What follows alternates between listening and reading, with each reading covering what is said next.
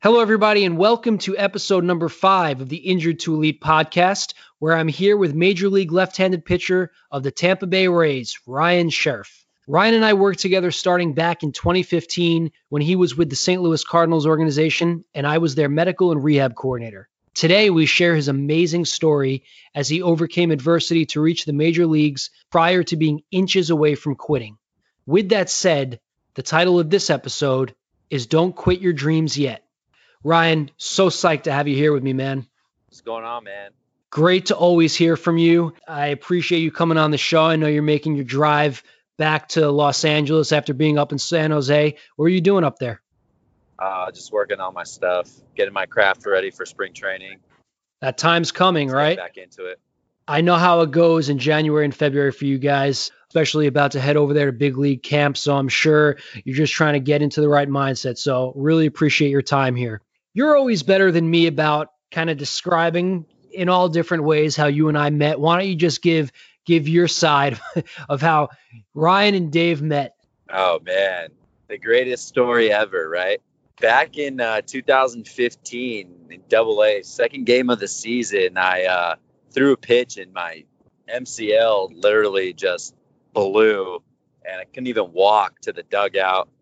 And you know, next thing you know, I'm in Florida with Dave Meyer, and we. Uh, That's where every every bit every every minor league pitcher wants to be down there in Jupiter, Florida, with Dave Meyer.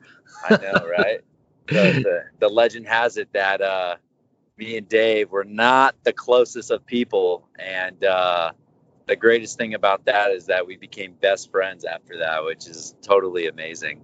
It, it's it's a special story because for those out there that know Ryan Sherriff, Ryan is Ryan. All the stuff they say about relief pitchers are, from my perspective at least, is absolutely true.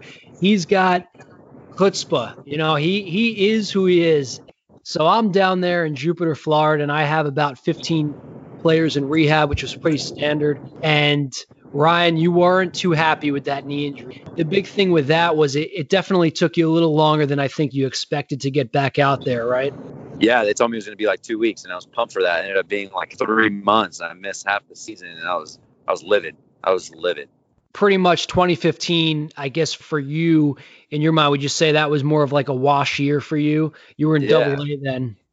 Hundred percent. It was a wash year, Double A. You know, I was in Triple A the year before doing well and they sent me to double A and you know I did well when I came back. Uh, thankfully I got to triple A by the end of the year but other than that I only pitched half a year. Kind of kind of sucked. And for those out there that aren't too familiar with minor league baseball being in double A and triple A you're right on that precipice of of you can get called up right? And so that was a very important time for you. You were working through that for your whole life. So maybe we can rewind the clock now to give people a better picture of where your journey was to get even to double A. So, Ryan, you know how we all have those dreams as a kid to be in the big leagues.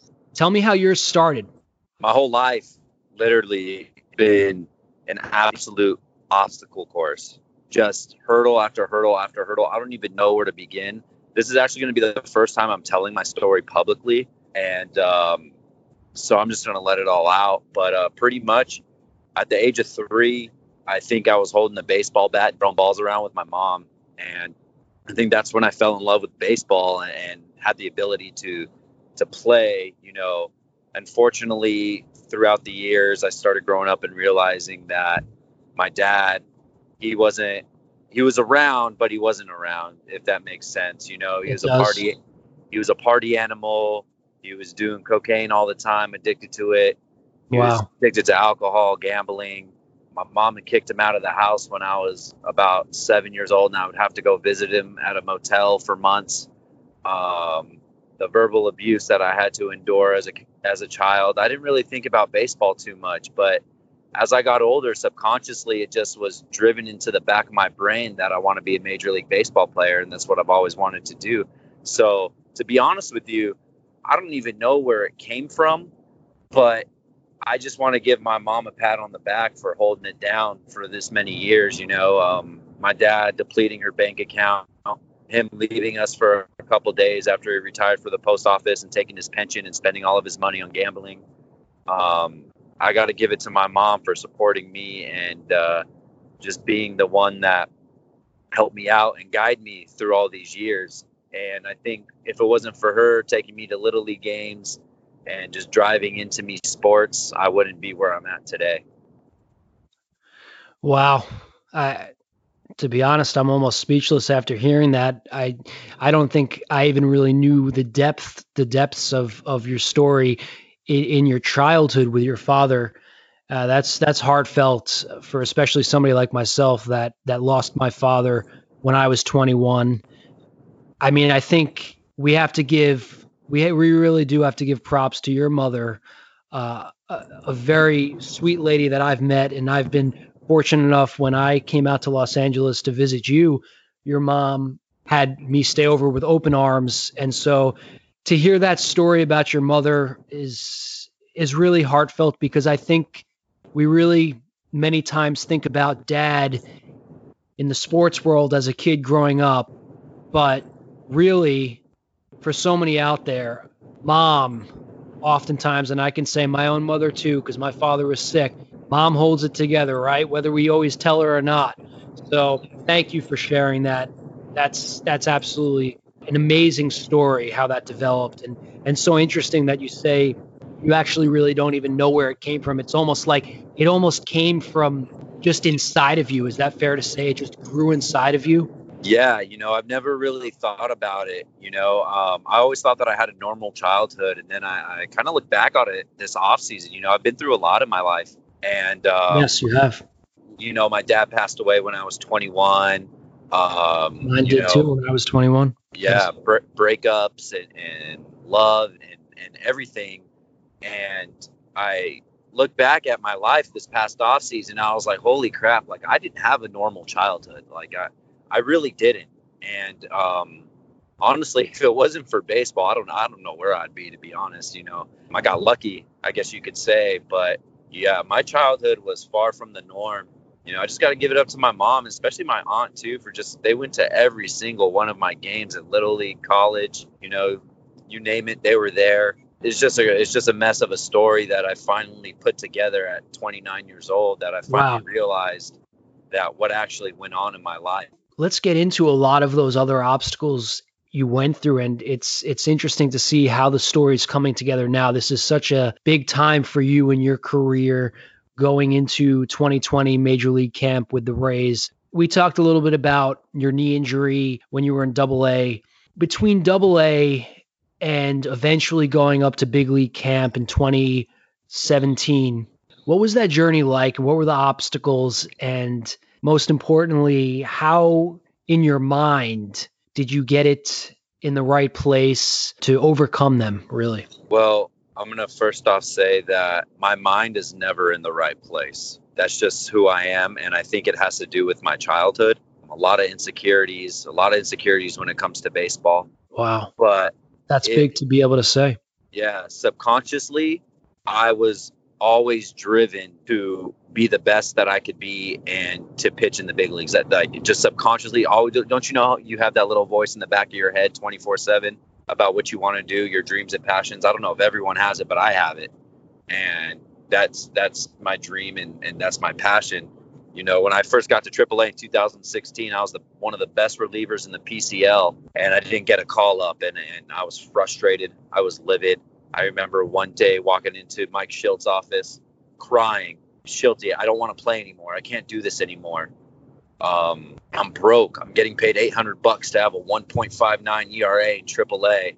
And what am I supposed to do? I'm 26 years old. I live with my mom. I can't support myself, and and I balled out for you guys for numerous years. You know, you know, I ended the season with like a 2.20 ERA in AAA, and and got to go to the fall league. I did terrible, but you know, I got that experience, and then I was able to go to big league camp in 2017 and almost break with the team. You know, I think I, I had a little chip on my shoulder because I was so aggravated at what could have happened and how much time and effort that I put in, and I did not see a reward for it until later on in my life, to where I'm like 27 years old, and it's just it, it frustrates me to this day still. How have you seen the bigger picture and been able to work towards your goals? Has it been fueled by is it proving people wrong or does it come from a place more so of that inner voice, that 24 7 voice of regardless of whatever you might feel, the chip on your shoulder, it's not about just that coming from that negativity, but just that voice that just, for lack of a better way of saying it, doesn't shut up.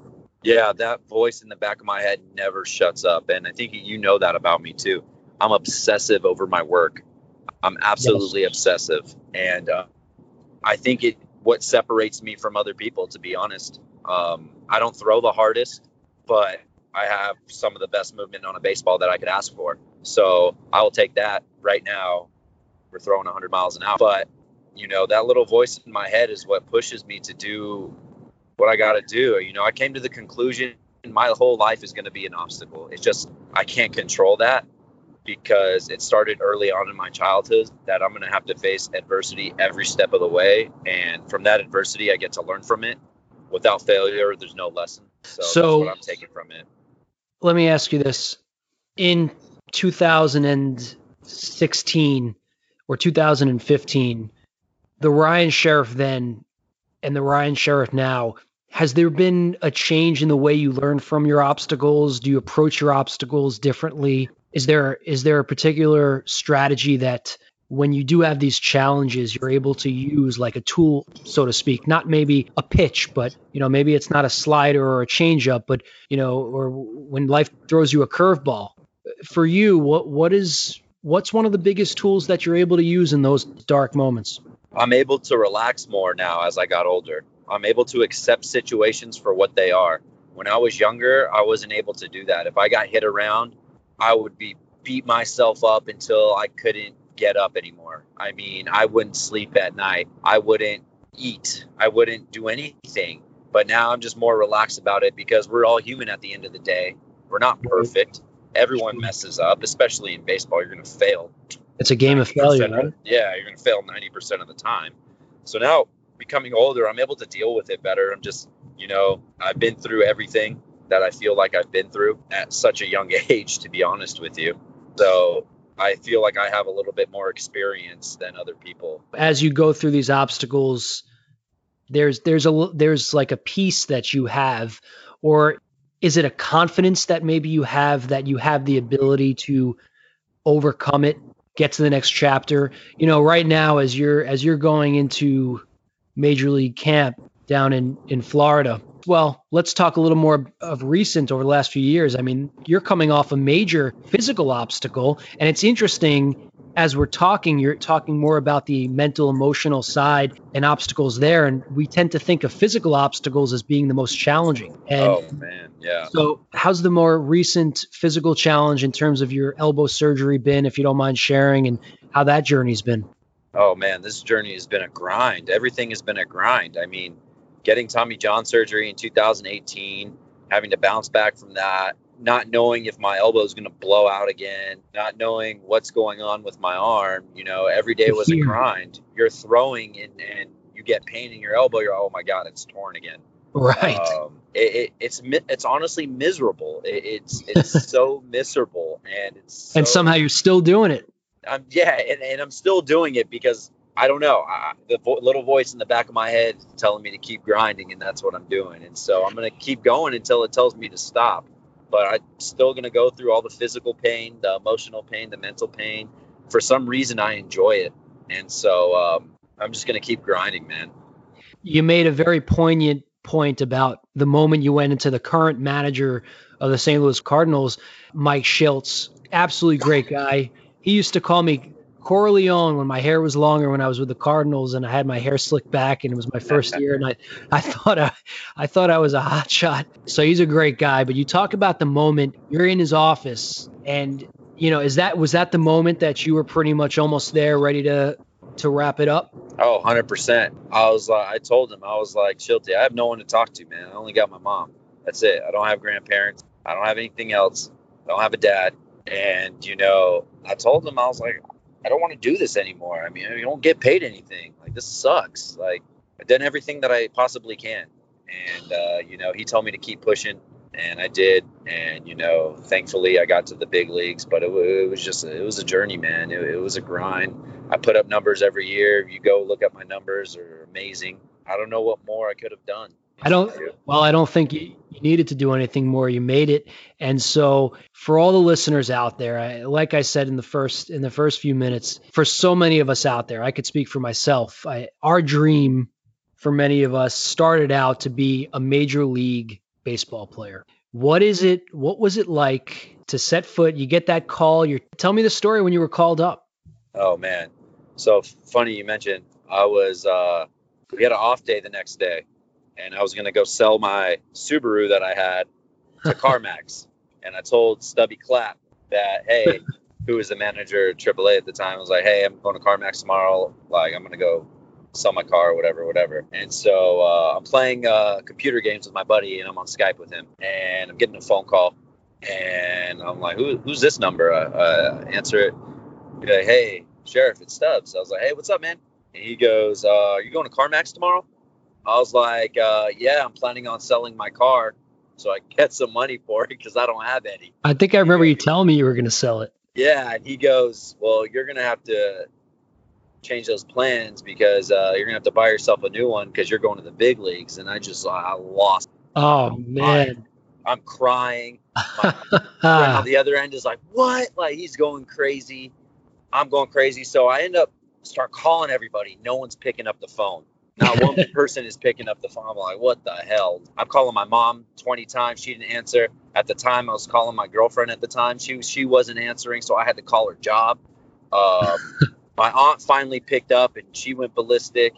And you know, my mom finally uh, called me and just started crying, and, and I didn't sleep that night, and it was just amazing. So I ended up getting to St. Louis, and I didn't pitch for three days when I got there. And you know, I warmed up the first night but in three days I didn't I didn't pitch. And when I when I went into pit, I threw three innings, and I haven't thrown three innings in probably I don't know maybe like four years at that time.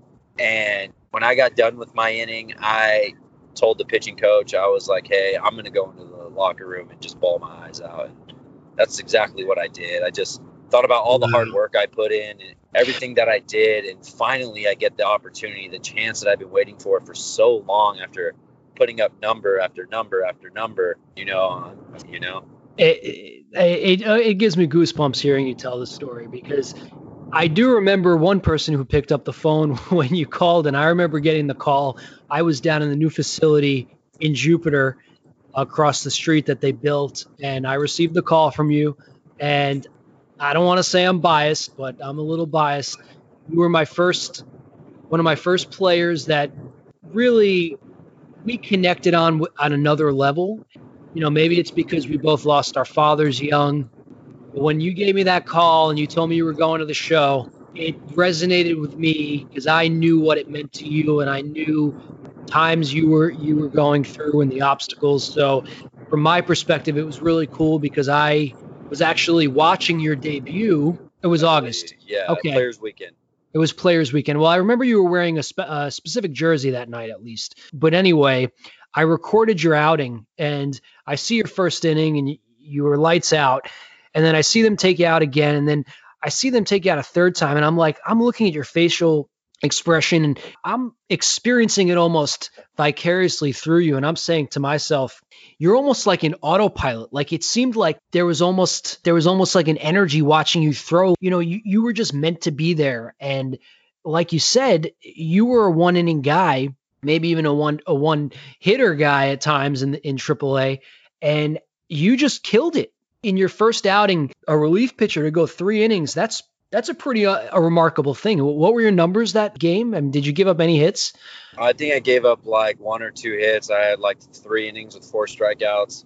Um, I know going into that third inning, I was just huffing and puffing. I, I was tired, but I was just, I don't know. Everything's kind of like a blur, I kind of like blacked out, to be honest with you. I mean, I was, I was like 92, uh, just letting the ball move. And, and I just really didn't care to be honest with you. I I worked so hard that like if I were to give up 20 runs, it wouldn't matter to me because I made it. I did it. I finally did it. You know, like finally, like give me my shot. It's been so long that at that point it was just like, here, here it is. hit it. You absolutely did. I'm I'm very proud of you. Uh, and if I haven't told you enough, man, I am proud of you as a physical therapist myself, and for my job rehabbing elbows of athletes. We all know it's more than that, right? It's the mind. It's the it's the dream. It's so much more. And over the last few years, I know it might have taken you a little bit longer than you would have hoped, just like it did in, in 2015 with the knee. It always seems to take longer, but you're coming into spring training in 2020, just going into big league camp after all of your surgery and your injuries.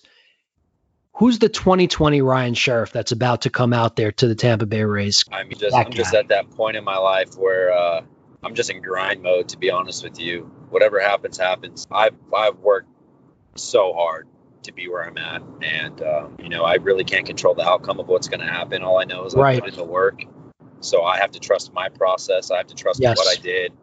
Yes. And um, you know, like like like right now, you know, I drove up to San Jose last night, five hour drive at, at eight o'clock at night, and I'm driving back right now just to throw a bullpen on a Rapsodo and. and uh, work on my mechanics. You know, that's the grind I'm talking about. And I think this is the grind that a lot of people out there might not know about. We we see you guys on the on the big screen and we think that it's all this sexy luxurious lifestyle which at times it can be but in between the lines there there is a grind and going up that far just to throw a bullpen and get some coaching cues. I mean, even though you made it to the big leagues, you still every day are are working on improving yourself and hats off to you, man. You, you're doing great. And I can't tell you how excited I am to see the great results I know are coming. We have a thing we say and putting things into right action, turning them over and letting them happen, having trust and faith that all is working out in perfect order. And I feel like that's exactly what's happening for you right now. Just, you know, putting it into right action. That's what you're doing every day. Just doing the things you need to do and the things you love. So, wrapping up, can you share with everybody out there, maybe whether it's a professional athlete, a minor league baseball player, or anybody that's about quit? What's what's the one thing you'd want to tell them or tell yourself if you're around the clock? What's the one thing? Uh, listen to that voice. I feel like it's always right. So that's what I did. I'm not saying it's it, it worked out for me 100% because I still have to go out and make a team and, and you know fight for spots and stuff. But sure, that little voice there, your subconscious mind is speaking to you, and uh, listen to it. Yeah, if you listen to it, I bet you great things would come. So, wow. Well, I have that dream too, and a lot of my dream starts and continues with this podcast I'm doing. And I feel blessed to be able to continue listening to that voice just like you. And I think maybe that's how we've connected so strongly on top of our father situation. You know, even though it was a little different, listening to that voice, even if that voice is, that volume is low right now and that voice is faint, if it's your dream, it's time to turn the volume up. Well, Ryan, in 2020, I know that volume is going to go really high with your baseball career. We're all about to see the absolutely amazing things that you're capable of and that we all know that you're going to do. So, Ryan, I hope you get home safe to Los Angeles. It's been an absolute pleasure to be able to hear your absolutely inspiring, amazing journey. And I think we all look forward to see it continue to unfold. So, my man, thank you. And I love you, brother. I appreciate it, man. Have a good one. Thanks, dude. Wow. What a great story to hear on episode number five to inspire everybody out there to go out there and turn that volume up with your dreams.